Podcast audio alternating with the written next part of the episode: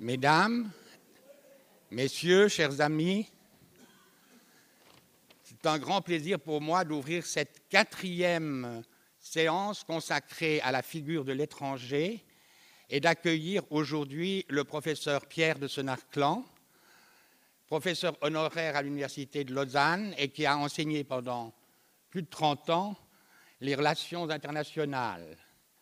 Outre son activité de professeur, Pierre de Senarclan a été vice-président du Conseil de la Croix-Rouge suisse et vice-président de la Fédération internationale de la Croix-Rouge et du Croissant-Rouge.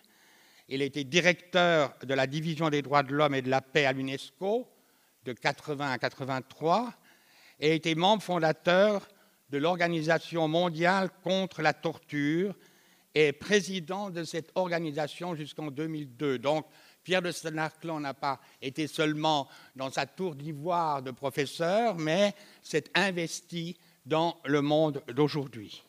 Il est l'auteur de plusieurs ouvrages portant sur l'histoire des idées, par exemple sur la revue Esprit, sur l'histoire et la sociologie des relations internationales contemporaines, par exemple sur la mondialisation, et son dernier ouvrage, publié à Paris chez Armand Collin en 2010, est intitulé Le nationalisme, le passé d'une illusion. C'est donc avec plaisir que je lui cède la parole. Merci.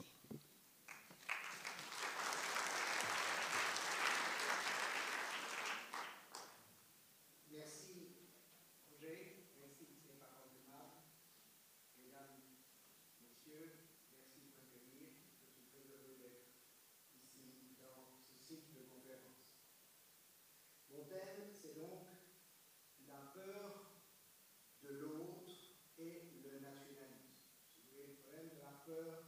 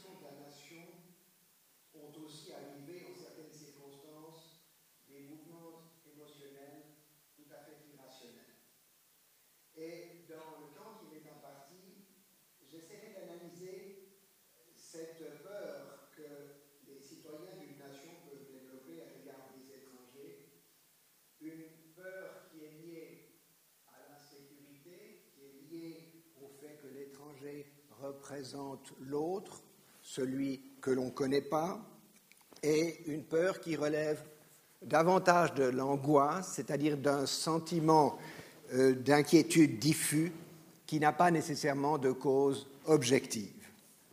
En l'associant au nationalisme, j'analyserai les dimensions collectives et irrationnelles de cette peur en soulignant les rapports qu'elle entretient avec les antagonismes de groupe.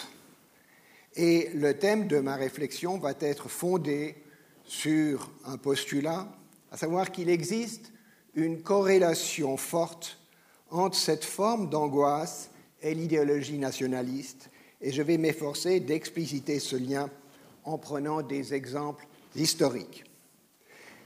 Avant de vous donner le plan de ma conférence, je dois encore ajouter quelque chose sur le fait que la peur n'est pas une émotion qui s'exprime sans détour. Et c'est la raison pour laquelle il n'est pas toujours facile d'en analyser les causes et euh, surtout les manifestations. Elle peut aussi s'exprimer dans des attitudes qui visent à la surmonter. Par exemple, dans des attitudes crânes, viriles, agressives, tendant précisément à camoufler cette inquiétude, cette angoisse à l'égard de l'autre. Elle peut se révéler dans un débordement de violence exprimant un mouvement de panique. Par exemple, lorsque les armées commettent des atrocités contre les populations civiles, sous prétexte que ces dernières abritent des francs-tireurs. Ce fut notamment le cas lors de l'invasion de la Belgique par les Allemands en 1914. Les Allemands ont commis alors des atrocités contre les populations civiles sous prétexte qu'il y avait dans cette population quelques francs-tireurs, ce qui, était davantage, qui relevait davantage d'une espèce d'inquiétude collective que de la réalité. Et on pourrait bien évidemment prendre bien d'autres exemples très contemporains, notamment en se référant au génocide où victimes et bourreaux manifestent une angoisse individuelle et collective. Alors, comme je vous l'ai dit, je vais prendre quelques exemples historiques. Je partirai de la Révolution française qui, d'une certaine manière, a redéfini le paradigme de la souveraineté nationale. Et j'essaierai de montrer que, au cours de cette Révolution française, on va avoir en quelque sorte tous les aspects essentiels qui vont se révéler ultérieurement dans l'idéologie nationaliste. Ensuite, je ferai un saut historique important pour évoquer essentiellement la fin du XIXe siècle et l'évolution du nationalisme dans cette fin du XIXe siècle. Je dirai deux mots euh, du fascisme et du nazisme, mais peu de choses, pour des raisons que j'expliquerai. Et ensuite, je, parlerai de ce qui suit 1945 et de l'évolution euh, de, des États européens, de l'évolution du nationalisme dans, euh, parmi les États européens, pour ensuite euh, évoquer également très brièvement les phénomènes de l'ethno-nationalisme dans les pays qui, certains pays qui nous entourent, en particulier les pays du Sud. Je donnerai aussi quelques éléments de mon interprétation du phénomène, qui va de toute façon se retrouver tout au long de mon exposé, et je terminerai par quelques considérations de type institutionnel. Alors, dans sa définition la plus courante, la nation est une société qui fait partie d'un État ou qui aspire à faire partie d'un État et dont les membres partagent des liens de solidarité tout en reconnaissant le bien fondé d'institutions politiques, de traditions culturelles et de normes communes. Les gens qui forment une nation ont une conscience plus ou moins forte de constituer un même corps politique. Et ils ont donc une, ils affirment une identité culturelle, quelques repères idéologiques communs. On a défini la nation comme une communauté imaginaire. Imaginaire parce que les individus qui en font partie ne se connaissent pas, mais imaginent qu'ils ont quelque chose en commun, qui est l'appartenance à une même nation. C'est donc une communauté imaginaire, c'est donc, je dirais plutôt, une illusion collective que, en tant que citoyens d'une nation, nous partageons. Et cette appartenance mobilise en, en conséquence la sphère des croyances, la sphère des mentalités, et elle implique aussi des émotions collectives. La nation, au sens moderne du terme, est une construction politique qui implique le développement d'une nouvelle représentation de la souveraineté. Une souveraineté qui, à partir des révolutions de la fin du XVIIIe siècle, comprend un lien étroit avec les droits de l'homme, avec le droit des peuples à disposer d'eux-mêmes. La souveraineté nationale légitime des liens de solidarité entre citoyens, inspirés par les principes de l'égalité individuelle, par des idéaux de fraternité. Elle manifeste aussi, elle s'inscrit aussi dans des idéaux rationalistes, progressistes, ceux des Lumières. Les révolutions de la fin du XVIIIe ont été donc une étape décisive dans, dans l'apparition de cette conception moderne de la nation. Elles ont transformé les finalités et les modes d'exercice de la souveraineté en prétendant faire de l'État l'incarnation d'une volonté collective nationale. Cette conception de la souveraineté est au fondement de nos institutions démocratiques, puisqu'elle confère au peuple le droit de diriger ses propres affaires en participant au gouvernement de l'État. La Déclaration des droits de l'homme et du citoyen de 1789 constitue donc un progrès tout à fait remarquable dans l'évolution doctrinale de la souveraineté et dans la construction d'un nouveau type de solidarité politique fondée sur la citoyenneté. L'idée de nation fut, dès le départ, mais jusqu'à nos jours, profondément subversive des régimes en place, et en particulier de la monarchie de droit divin, et par la suite, cette idée de nation, de souveraineté nationale, a été tout à fait subversive de l'ordre international existant jusqu'en 1945, puisqu'elle a été l'inspiration des mouvements de décolonisation. Il faut toutefois aller au-delà de cet émerveillement en soulignant que la nation n'est pas dissociable du nationalisme. Une idéologie qui légitime, qui entretient et qui propage avec ferveur une conception politique qui implique le rejet et la peur de l'étranger. Toute forme d'intégration politique comprend par définition l'exclusion de ceux qui sont considérés comme extérieurs à l'association, comme des étrangers. Et la nation euh, fait très fort dans ce domaine, puisqu'elle est en quelque sorte constitutive de ce rejet de l'étranger. Le nationalisme peut se définir comme un amour inconditionnel de la nation, qui va de pair avec un orgueil collectif.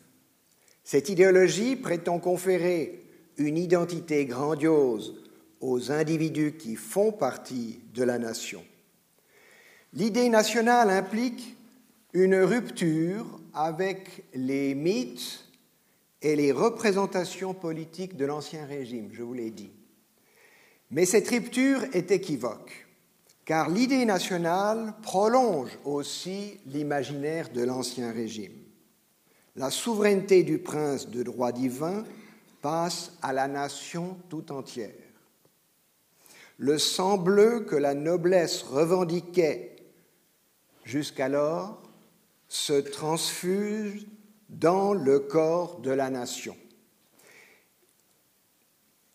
La nation devient l'apanage de tous les citoyens dont la dignité est désormais fondée sur une appartenance collective extraordinaire, celle héritée de l'histoire, celle héritée d'une histoire que les historiens vont s'employer à écrire, à façonner, à imaginer. Au départ, la nation française incarne les idéaux universalistes c'est le projet de la grande nation qui doit promouvoir les idéaux d'égalité, de liberté, de fraternité, de raison, de progrès. La référence à l'humanité va toutefois s'effacer rapidement au profit de la citoyenneté, qui implique, comme je l'ai déjà dit, une discrimination entre les membres de la communauté nationale et les étrangers. En fait, comme Todorov l'a remarqué, la Déclaration des droits de l'homme et du citoyen est une contradiction dans les termes. Elle est une contradiction dans les termes puisque on postule un homme universel, mais on affirme aussi une citoyenneté qui implique une rupture avec cette universalité. Et les révolutionnaires ont au départ proclamé leur amour de l'humanité.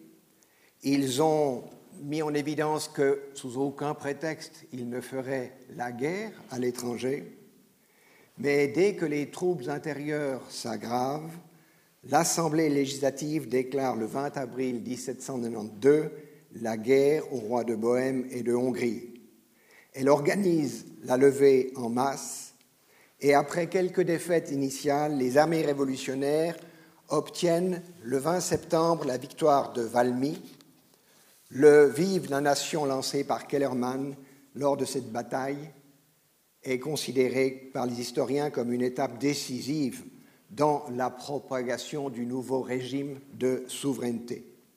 Et les premières victoires de la Révolution avivent les ambitions de la France, ambitions territoriales, ambitions politiques, et la surenchère révolutionnaire va se manifester par l'expansion territoriale de la France, par les conquêtes de la France révolutionnaire, auxquelles Bonaparte va donner la suite que vous savez, et ça sera une série de guerres impériales qui dureront jusqu'en 1815. Donc le projet de la grande nation devient insatiable et débouche sur toute une série de conquêtes. Il n'y a rien de plus essentiel dans le discours et les projets nationalistes que la défense d'une unité communautaire, d'une cohésion politique et culturelle qui soit irréductible aux intérêts particuliers. Le thème de l'unité est un thème central du discours révolutionnaire. Et ce désir d'unité se manifeste dans une tendance irrépressible de tous les mouvements nationalistes et va bien évidemment s'exacerber ultérieurement en situation de crise économique et dans les temps de guerre. Cette aspiration constitue l'illusion régressive la plus dangereuse du nationalisme. Elle entretient inexorablement la haine à l'encontre de ceux qui sont susceptibles d'affaiblir ou de briser l'intégrité du groupe, les étrangers ou ceux qui sont perçus comme tels. Toute atteinte à cet orgueil collectif engendre la haine, la peur et la violence. Le projet national va donc d'emblée s'affirmer par une grande intolérance à l'égard des groupes jugé étranger à la nation. Et l'un des grands défenseurs de l'universalité de la Révolution française, Anarcharsis Klotz, né dans une famille hollandaise installée à Clèves, va être guillotiné sous la terreur sous prétexte qu'il complote comme d'autres étrangers contre la nation. Cet orateur du genre humain, comme on l'a appelé, ce penseur de la République universelle, était pourtant devenu français en 1792 et il était membre de la Convention. La nation comprend le peuple tout entier, mais dans les faits, on s'aperçoit qu'elle se construit contre les étrangers et surtout contre les opposants politiques. Elle s'accommode mal de la diversité culturelle et toute l'histoire du nationalisme traduira cette tendance. L'exclusion est un corollaire de la volonté d'unité nationale. Dans sa célèbre brochure Qu'est-ce que le tiers-État? Siès considère que le tiers-État représente l'ensemble de la nation. Mais il définit cette nation comme le corps des citoyens détenteurs de la souveraineté nationale. à l'exclusion des nobles et des prêtres qui refusent la lettre et l'esprit des nouvelles institutions. Il fait aussi la distinction entre les citoyens, les citoyens actifs et les citoyens passifs, ces derniers n'ayant pas accès à la propriété, en particulier les mendiants, les vagabonds et les domestiques. Dans cette même logique, l'esprit de parti ne cesse d'être dénoncé dans le discours révolutionnaire. En fait, la terreur est consubstantielle à cette quête d'unité nationale. Robespierre en est un des principaux artisans. La terreur se dresse contre les nobles, contre les prêtres, contre les traîtres, contre les adversaires intérieurs de la, République, contre les accapareurs. Robespierre voit partout des intrigues et des complots. Il se meut dans un univers manichéen et paranoïaque, et il ne voit que deux partis à la Convention, les bons et les méchants, les patriotes et les contre-révolutionnaires hypocrites. Il postule des rapports de solidarité privilégiés entre les citoyens de la nation et justifie l'exclusion de ceux qui sont étrangers à la nation. Comme l'explique Saint-Just, vous devez punir non seulement les traîtres, mais les indifférents même. Vous avez à punir quiconque est passif dans la République et ne fait rien pour elle. Le comité de salut public légitime aussi les atrocités des révolutionnaires contre la population de Vendée, et cette guerre de Vendée va être considérée comme l'un des premiers génocides de l'époque contemporaine, et il commence en 1793. Donc le nationalisme s'affirme d'emblée aussi comme un substitut de croyances religieuses. Il manifeste en effet des homologies saisissantes avec la spiritualité d'essence judéo-chrétienne dont il prolonge les fonctions de consolation et les espérances rédemptrices. Dieu protège ceux qu'il adore, mais se montre impitoyable à l'égard des infidèles. Comme Freud l'a souligné avec humour, chaque religion est une religion d'amour pour ceux qu'elle englobe, et chacune est, prête à se montrer, cruelle et intolérante pour ceux qui ne la reconnaissent pas. Dieu aime les siens d'un amour infini, mais qui exige en retour une fidélité sans partage. Regina Schwartz a montré qu'il y avait dans la tradition du judaïsme et des autres religions monothéistes les fondements d'une identité collective exclusive et jalouse qui s'exprime dans les nationalismes modernes. Tout comme les croyances religieuses, le nationalisme va en quelque sorte prendre le relais de la religion chrétienne et du catholicisme en particulier. Il va lui aussi conférer un sens à l'histoire et il va donner à cette histoire cette fois une dimension séculaire.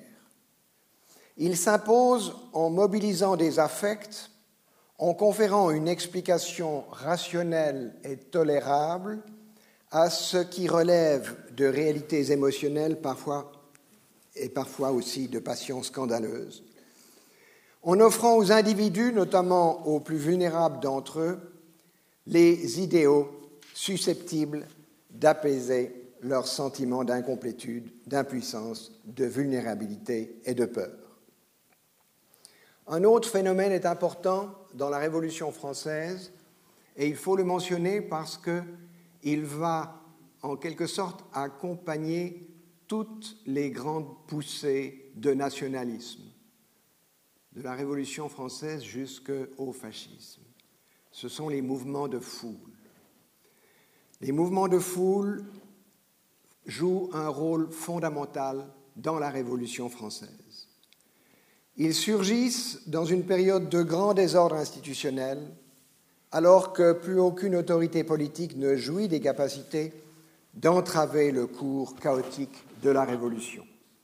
Les historiens s'accordent en effet pour considérer que l'irruption des masses, donc des foules, dans le cours de l'histoire est un aspect central de la Révolution. Le rassemblement ou les rassemblements de masse peuvent être un moment de communion éphémère et pacifique. Cependant, les foules révolutionnaires sont aussi un espace favorisant l'effondrement des repères normatifs des individus qui la composent, entraînant le surgissement de désordres et de violences difficiles à maîtriser.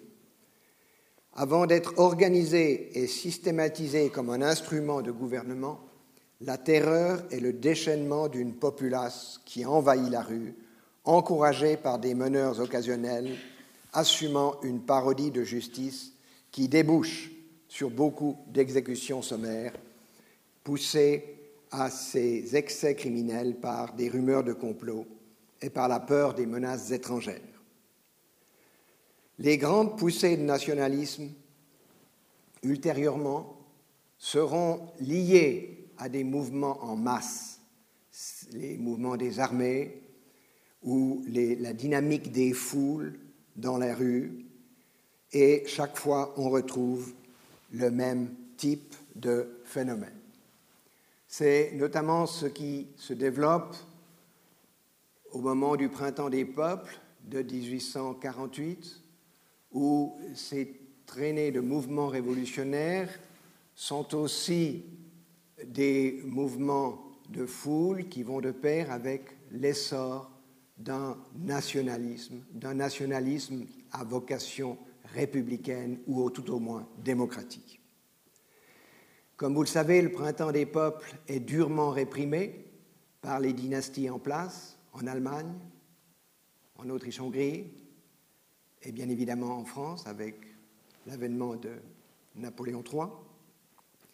Mais peu à peu, et c'est ça qui est important pour comprendre ce qui va suivre, les sphères dirigeantes, celles-là même qui ont réprimé les mouvements révolutionnaires, vont se rallier aux idées nationales, sinon aux principes de légitimité démocratique auxquels elles sont associées.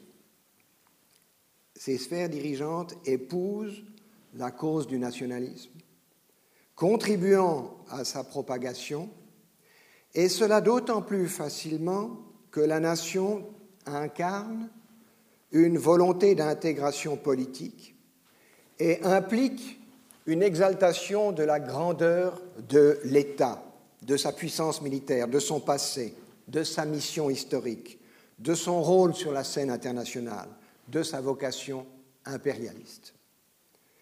Et vers la fin du XIXe siècle, le nationalisme n'est pas seulement un instrument des classes dirigeantes, c'est aussi l'expression de croyances populaires très largement répandues, alimentant des revendications politiques hétérogènes, souvent de nature xénophobe, raciste, démagogique. L'emprise de cette idéologie tient pas seulement à son contenu doctrinal, mais surtout à ses résonances émotionnelles.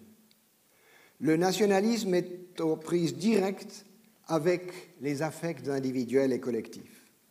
Il est associé à la fraternité, à la dignité, à l'héroïsme, mais aussi aux vertus de l'énergie, de la virilité, de l'esprit de conquête. Et dans ces circonstances, la nation est l'objet d'une idéalisation grandissante. Héritage des représentations de l'Ancien Régime, la question de l'honneur s'impose comme un aspect central des attitudes et des discours officiels, des rites et des symboles touchant à la nation et à sa politique étrangère. Je vous rappelle que la France déclare la guerre à l'Allemagne pour une question d'honneur liée au subterfuge que Bismarck fait avec cette dépêche d'Ems. Et à la Chambre, tout le monde invoque l'honneur de la France. Les individus ont le sentiment de vivre le destin de la nation. Ils se sentent humiliés par ses échecs ou ses défaites, grandis par son prestige, par ses succès diplomatiques et, le cas échéant, par ses victoires sur les champs de bataille. Les nationalistes confèrent à la nation des qualités anthropomorphiques, l'invoquant comme une personne aimée, douée d'une volonté et d'aspirations grandioses. Les nationalistes prétendent appartenir à une société de meilleure alloi, plus civilisée, moins barbare, possédant des qualités morales et spirituelles supérieures à celles des étrangers, et surtout aux minorités intérieures qui sont les destinataires de leur mépris. L'idée de nation s'impose plus que jamais en prétendant offrir à tous les citoyens l'assurance d'une dignité nouvelle, fondée sur une généalogie collective illustre. L'idée de nation flatte leur besoin psychologique d'être reconnus, d'avoir un statut social confortant le sentiment de leur valeur, de partager une identité collective qui soit source d'orgueil. Elle confère aux individus qui en font partie une identité singulière, en tout cas une identité différente de celle des autres peuples.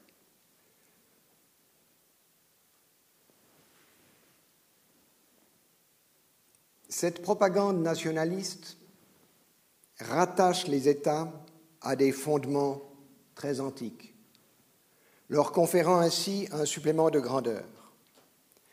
Les attributs de la nation se déclinent en référence à la dignité collective, à la grandeur d'âme, la puissance, des, caractéristiques culturelles incomparables. L'image idéalisée de la nation est entretenue par toutes sortes de symboles, notamment par le drapeau national, par euh, des défilés, par des monuments à la gloire de l'État, à la gloire de ses héros, à la gloire de ses chefs de guerre, à la gloire des princes illustres de son passé. L'idée nationale est promue par, les efforts des gouvernements de la mettre en scène par des commémorations nationales de toutes sortes que les pouvoirs publics organisent, par des fêtes de gymnastique, par la valorisation de ces trésors artistiques et littéraires. Elle est entretenue par les journaux, par la littérature, par la propagande d'État, par la propagation d'une iconographie officielle, par des mouvements de ferveur populaire plus ou moins organisés, par la déférence à l'égard de ses dirigeants qui sont censés incarner la nation. Le culte du chef est important. Chef d'État, sphère dirigeante et les élites bourgeoises s'honorent ainsi des attributs de leur nation et des souvenirs qui font partie de ce passé commun. Et cette vénération permet à tous les individus, si modestes soient-ils, de participer à une histoire qui devient source d'une identité collective valorisante. Et la nation trouve ainsi une forte audience dans les opinions publiques et obtient le soutien de la plupart des partis politiques. La politique internationale est aussi quelque chose qui est valorisé. Et là, encore une fois, ça implique souvent des conquêtes impériales. Et la peur dans tout cela. Le nationalisme de cette seconde partie du XIXe siècle propage l'idée que les autres nations sont menaçantes et favorise aussi ou accepte une certaine course aux armements. Cette peur s'exprime au sein des classes dirigeantes qui craignent les revendications sociales des classes ouvrières. Et le nationalisme devient un instrument pour dénoncer ceux qui sont porteurs d'un message subversif.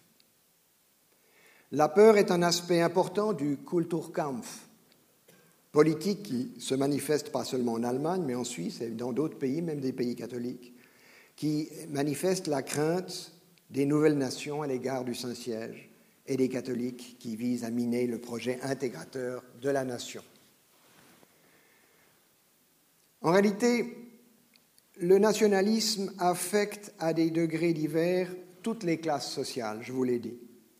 Il constitue une réaction au bouleversement qui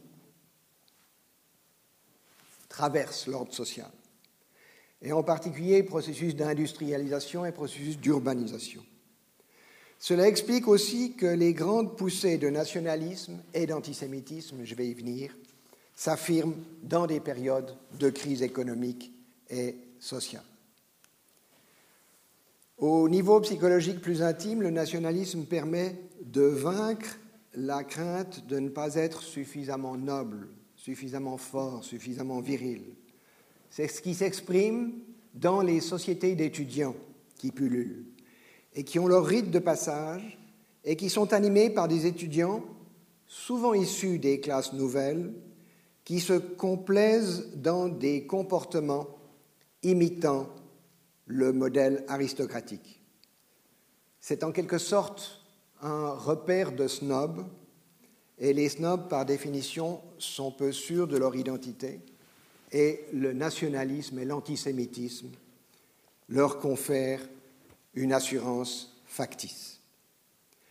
Le juif, vers la fin du XIXe siècle, va devenir le bouc émissaire de tous les désordres économiques et sociaux. Les juifs sont perçus comme provenant d'un monde sans racines, cosmopolite, celui de la finance, de la spéculation, de l'usure, du mercantilisme. On les, accuse d'attaquer les valeurs traditionnelles et surtout l'unité de la nation. L'antisémitisme va canaliser une bonne part de ces courants hostiles à l'avancée de la modernité. Ils sont associés à ce qui bouleverse les coutumes et les modes de vie ancestraux. Les déracinés, c'est précisément le titre d'un livre de Barès, un antisémite notoire, qui reproduit une thématique que l'on retrouve dans l'idéalisation de la terre et d'un temps qui n'aurait pas été abîmé par l'industrie, la ville, la finance. Les juifs sont associés aux gros qui oppriment les petits. Et dans les milieux racistes, les juifs sont largement assimilés aux affaires malsaines, à une république parlementaire instable, animée par des avocats des francs-maçons, des protestants, des juifs. Donc le thème est toujours le même. Dans les thèmes de la droite française maurassienne, vous voyez que les euh, francs-maçons, les juifs et les protestants ont le même destin. Les antisémites prétendent que les juifs ont des caractéristiques innées, qu'ils sont inférieurs du point de vue moral. Ils sont avares, usuriers, orgueilleux, paresseux. Ils se complaisent dans un univers de domination et de complot. Et bien évidemment, la peur joue un rôle fondamental dans le développement de ce racisme, puisque les antisémites s'en prennent à un groupe qui est supposé tenir tous les rouages de la société, qui poursuivent des activités occultes les antisémites répandent l'idée qu'un petit groupe de juifs complote en permanence contre le peuple, sur le dos des travailleurs. L'antisémitisme n'est pas seulement de droite, il est de gauche, est très répandu dans les milieux de gauche et aussi dans les milieux catholiques. Leur goût de l'argent est associé à la jouissance hédoniste et grossière. Ils ne représentent pas seulement les étrangers, ceux qui sont différents, et dont l'alternité suscite un malaise. Ils sont associés à toutes sortes de turpitudes, à des impuretés sexuelles, à la prostitution, à, des maladies. Les accusations contre les Juifs ont en effet de fortes connotations sexuelles. Le thème du Juif aux cheveux crépus, en embuscade pour séduire et souiller la jeune fille allemande innocente, s'affirme avec force dans les fantasmagories antisémites. Et si l'on admet que le fantasme d'harmonie communautaire est au cœur de la revendication nationaliste, on peut aussi admettre que le juif incarne parfaitement ce qui entrave ce désir, ce besoin d'harmonie communautaire. Le juif désigne l'autre, celui grâce auquel la communauté peut définir ou redéfinir ses propres frontières. L'antisémitisme offre aussi une sécurité psychologique à tous ceux qui sont menacés par ces bouleversements socio-économiques que j'ai évoqués, aux individus qui n'ont pas l'assise d'une bonne naissance, comme on le dit, aux, aux étudiants incertains de leur identité sociale. On va retrouver par la suite, et c'est pour ça que j'insiste peu là-dessus, on va retrouver dans le fascisme et surtout dans le nazisme toutes les idées et les attitudes qui caractérisent le nationalisme de la fin du XIXe siècle en France, en Allemagne principalement. Et ce nationalisme qui s'exprime dans les mouvements fascistes reprend à son compte ces vieux thèmes que je viens d'évoquer. Et la masse des gens qui s'embrigadent alors dans les mouvements et les régimes fascistes, en vouant parfois une véritable idolâtrie à leurs dirigeants, ne cherchent pas en les suivant des représentations cohérentes de la société et de la politique dans le discours de leurs chefs. Ils sont en revanche fascinés par la force des engagements que commandent ces chefs, par les mouvements de foule qui les embrigadent, qui les entraînent, qui les entraînent et par la sécurité que confèrent ces entraînements. Les fascismes ont touché des millions de gens parce qu'ils faisaient vibrer en eux des cordes émotionnelles très profondes, provoquant des processus d'idéalisation qui répondaient à leurs besoins de sécurité, à leurs besoins de fraternité communautaire. Ces régimes furent une réponse émotionnelle à l'immense désordre provoqué par la crise interminable qui suivit la Première Guerre mondiale.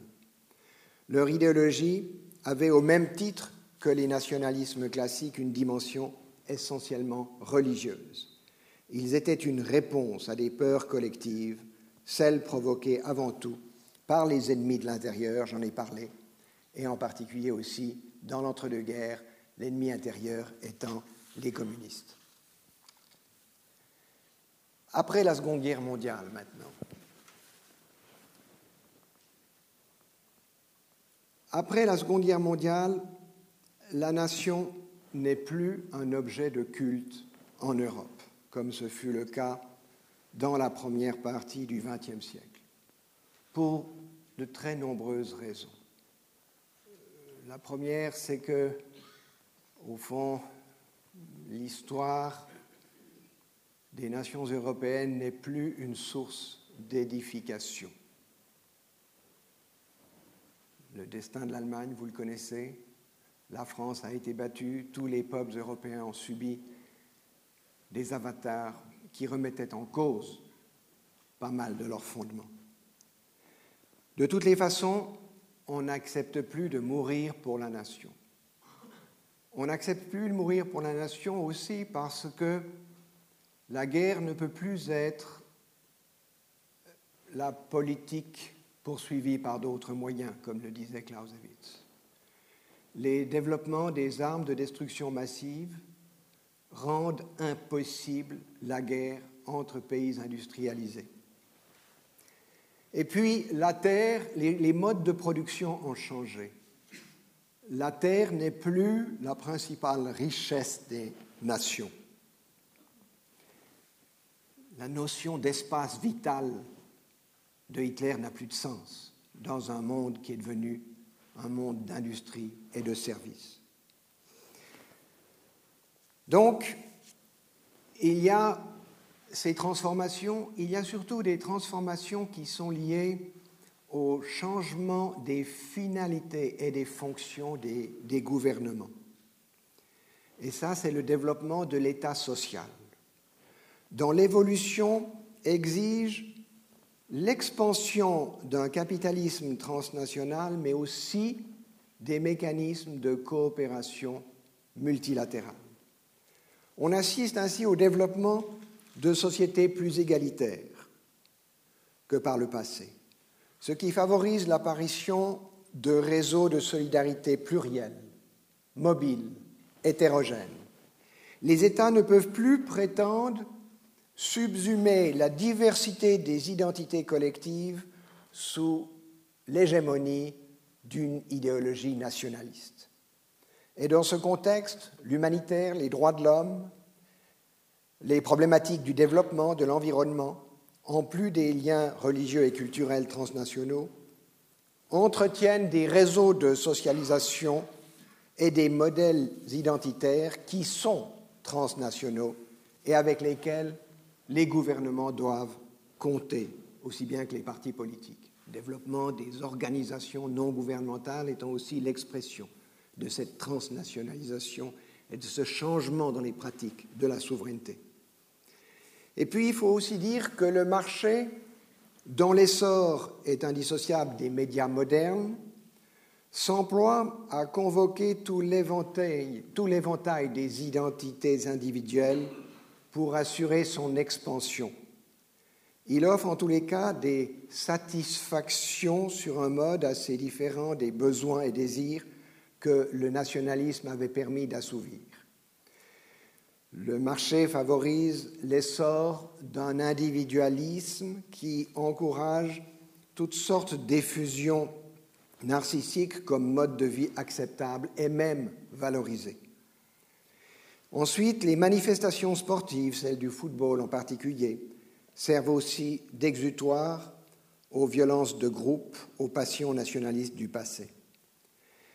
Les manifestations sportives constituent en effet un espace où s'expriment au niveau symbolique et de manière plus ou moins pacifique les disputes entre les régions, entre les nations, entre les clubs. Et dans ce domaine également, l'argent est le nerf et l'arbitre de ces joutes sportives. Malgré ces évolutions structurelles, la xénophobie à l'égard des populations migrantes reste une ressource dans les luttes politiques internes aux États. Les migrants suscitent en effet des sentiments individuels et collectifs de peur, d'hostilité, d'angoisse, qui favorisent le développement de partis dont le programme essentiel repose sur l'endiguement des mouvements migratoires et sur l'affirmation de positions pseudo-nationalistes. Comme dans le nationalisme classique, cette peur de l'autre, cette peur des migrants, a des fondements qui peuvent être en partie objectifs, mais qui avivent une angoisse diffuse à l'égard de l'étranger et qui est de nature beaucoup plus irrationnelle et affective. Examinons brièvement les différentes faces de cette angoisse, de cette peur. Tout d'abord, il est évident que les mouvements migratoires peuvent constituer une menace objective. Les institutions internationales qui défendent le libéralisme économique, en particulier la Banque mondiale, produisent toutes sortes d'études pour montrer les bienfaits des migrations internationales, comme elles produisent des études pour promouvoir le libéralisme économique et le libre-échange dans sa version commerciale. Et évidemment, il est vrai qu'on peut montrer que les migrations, à la longue, produisent de la richesse. Les migrants envoient de l'argent chez eux et les migrants euh, participent aussi à une économie nationale dans les pays où ils viennent. À la longue, et à la longue on peut tous être morts, comme le disait Keynes, mais en attendant, il faut naturellement bâtir davantage de logements, de routes, agrandir les villes, augmenter la pollution, construire de nouvelles écoles, accepter l'intégration de ces migrants. Et tout ça, c'est pas facile. Et les gens qui sont au bas de l'échelle sociale risquent de voir leur salaire diminuer par la concurrence que ces migrants représentent sur le marché du travail. Ça, ça serait en quelque sorte les dimensions compréhensibles de cette peur des migrants. Et cette peur peut aussi surgir d'un euh, sentiment d'inquiétude que suscitent certaines formes de migration du point de vue socio-culturel. Inquiétude qui peut avoir une dimension rationnelle dans la mesure où les croyances religieuses, les pratiques de certains migrants nous sont très étrangères parce que trop éloignées de nos conceptions de l'histoire et des affaires publiques, celles que nous avons conquises contre les intolérances religieuses et idéologiques lentement depuis le XVIIIe siècle et en particulier au cours des combats contre les régimes fascistes et communistes. Mais en fait, l'hostilité aux migrants se nourrit aussi de réalités beaucoup plus émotionnelles, beaucoup plus affectives. C'est la nostalgie d'un pays natal en voie de transformation. Ce pays de l'enfance auquel on est attaché par des souvenirs idéalisés et qui ne cesse d'être assailli par les bouleversements de l'urbanisation, de la croissance de la population, les atteintes du temps qui passe, du vieillissement. Donc, si vous voulez, le migrant est associé à tout cela. Il est associé, euh, en quelque sorte, il représente, il est une représentation archétypique de nos angoisses existentielles, celles liées aux pertes occasionnées par un monde en mutation, à l'érosion de nos liens de solidarité traditionnels, au deuil que nous devons assumer à titre personnel, aux déceptions liées à la fragilité de nos assises narcissiques, à la vie qui passe, à la mort qui vient. En d'autres termes, ces angoisses de l'étranger reflètent nos propres vulnérabilités psychologiques. Les migrants représentent alors ce que nous ne pouvons pas maîtriser. C'est dans ce contexte aussi que surgissent les démagogues.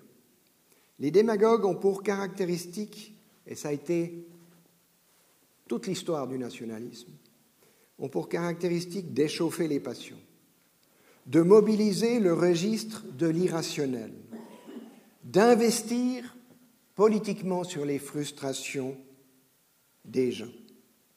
Le démagogue a besoin de l'appui du plus grand nombre pour se réconforter, pour apaiser ses propres sentiments d'incomplétude. Il agit le plus souvent comme un iconoclaste ou comme un voyou, dans le sens qu'il s'emploie à dire des choses inconvenantes, en tenant des propos contraires aux règles rendant possible la vie en société. Convention du langage, convention réglant le comportement individuel et collectif. Le mensonge ou les considérations approximatives sont partie de l'arsenal du démagogue. Le discours du démagogue refuse la complexité. il tient donc un langage simple qui plaît aux gens qui ont besoin de ces simplifications. Il développe aussi un discours anti-élitiste, mobilisant des sentiments d'envie, de haine à l'égard de ceux qui ont une parcelle d'autorité. Il va sans dire que l'idée nationale aujourd'hui n'est pas seule à mobiliser l'hostilité à l'étranger, la peur de l'étranger.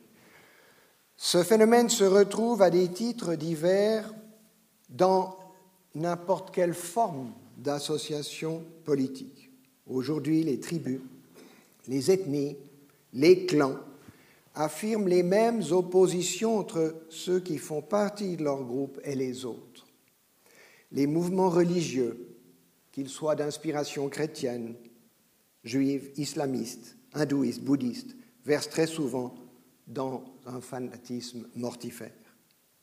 Les guerres civiles entraînées par des factions qui se réclament d'allégeances ethniques antagonistes sont devenues, vous le savez, une source importante d'insécurité internationale. Pas besoin de rappeler les guerres dans le Caucase, la Yougoslavie, les guerres qui ravagent aujourd'hui encore l'Afrique centrale, où un grand nombre d'États n'ont pas réussi à se constituer en, État. Alors maintenant, il m'incombe, et c'est peut-être le plus dur, c'est comme euh, ce porte-drapeau qui est cerné pendant la guerre par les Allemands, parce qu'il ne veut pas se rendre, il ne veut pas rendre le drapeau. Il avala le bleu, il avala le blanc, il avala le rouge, et il avala la hampe et ce fut le plus dur. J'en arrive là. Donc il m'incombe de rassembler mes arguments portant sur le nationalisme et la peur de l'étranger.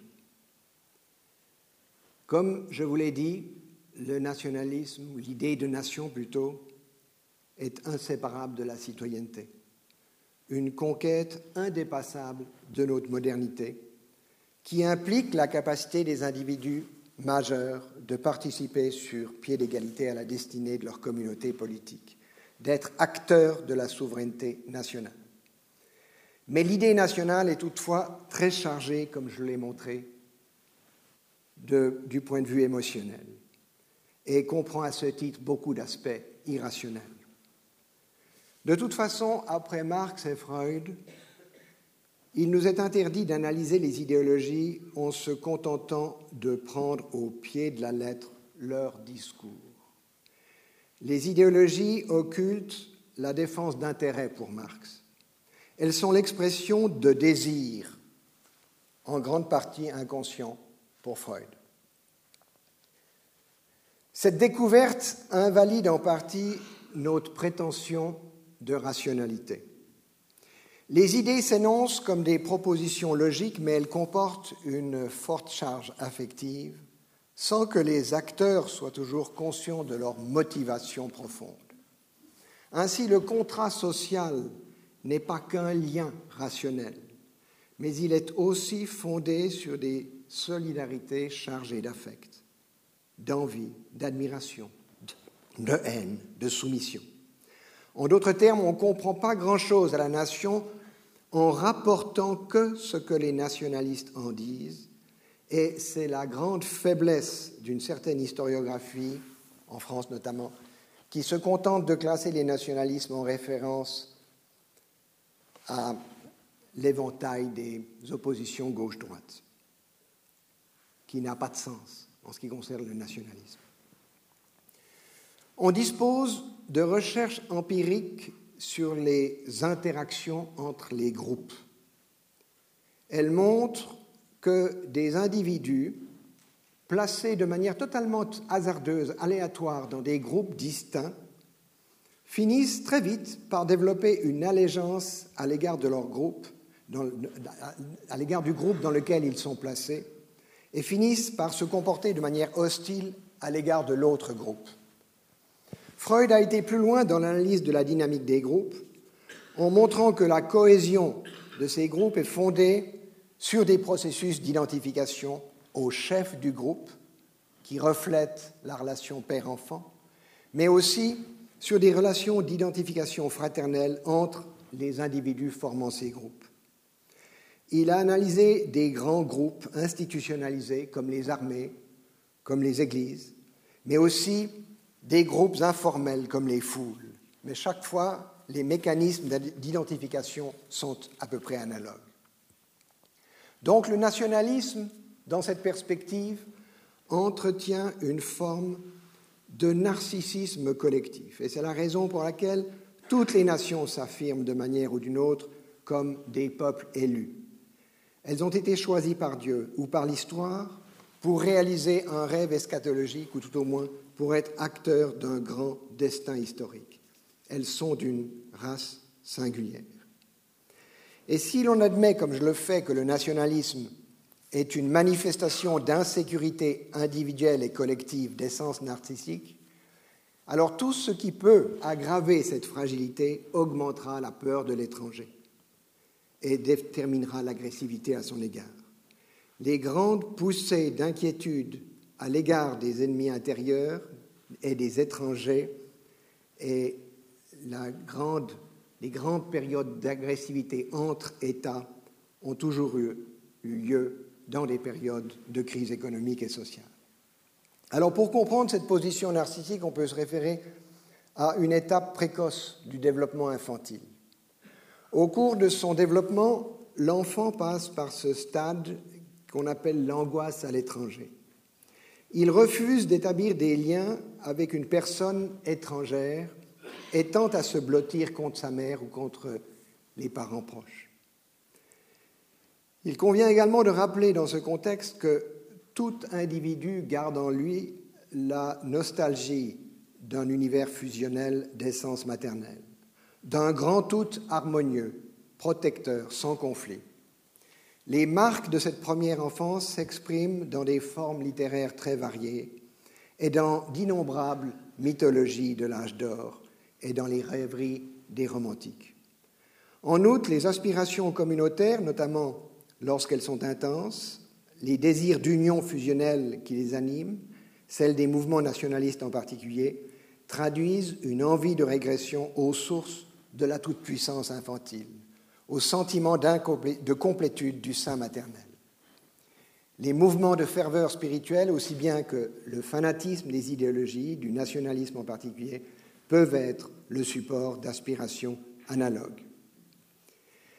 La question qui s'impose maintenant est naturellement celle des normes et des institutions qui sont nécessaires pour diminuer les aspects pathologiques de la vie en société.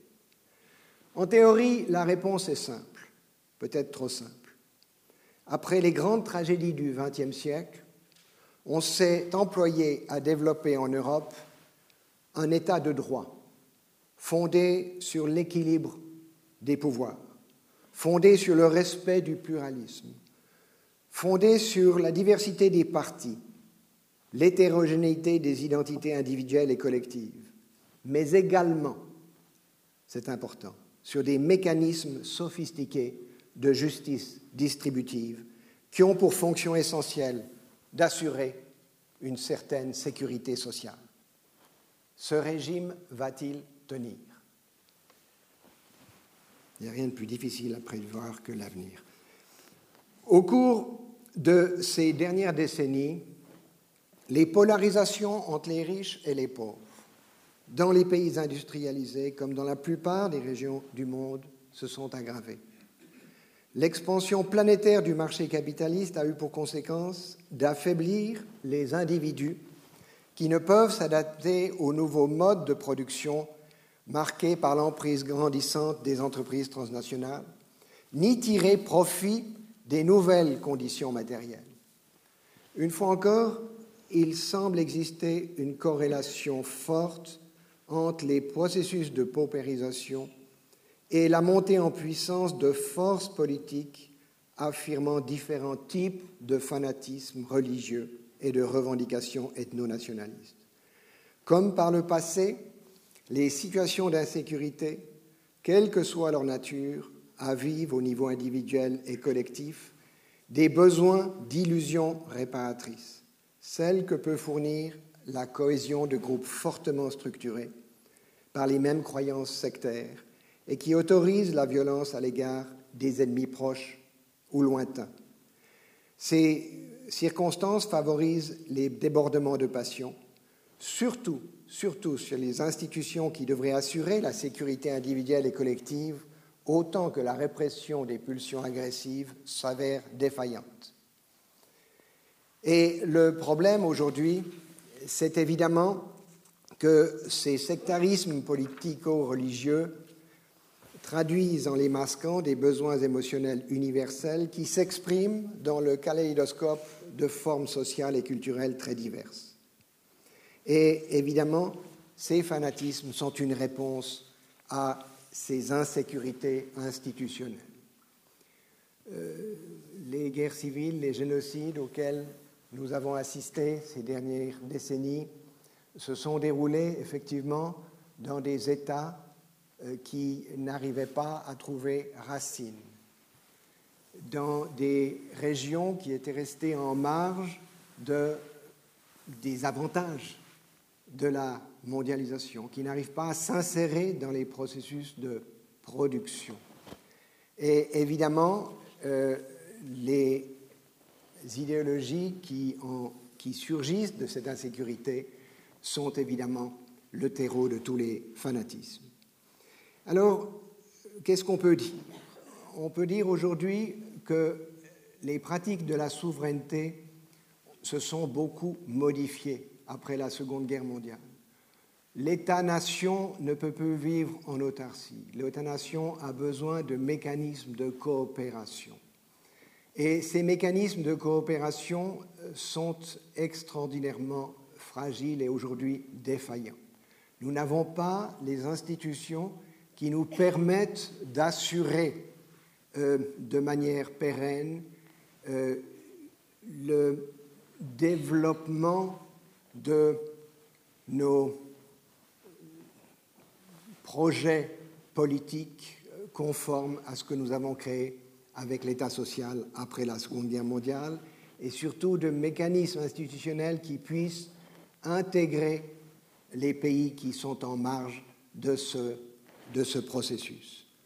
Et comme vous le savez, ces défaillances institutionnelles se manifestent aujourd'hui dans la crise que traverse l'Europe, mais elles se manifestent de manière encore beaucoup plus euh, claire euh, dans le caractère euh, très aléatoire des moyens que l'on peut mettre en avant pour gérer des situations de chaos, de guerre civile durables, comme ceux qui se développent encore dans certaines parties de l'Afrique, en particulier dans l'ancien Zaïre.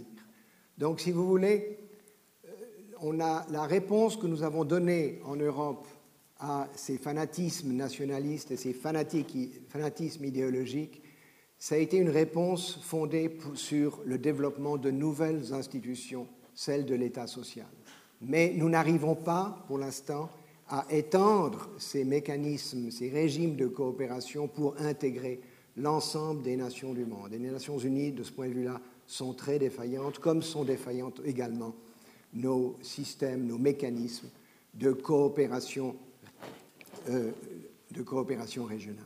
Donc c'est aujourd'hui le grand défi auquel on est confronté pour enrayer ces débordements de passion irrationnelle et de crainte de l'autre que j'ai essayé d'évoquer dans une perspective historique. Je vous remercie.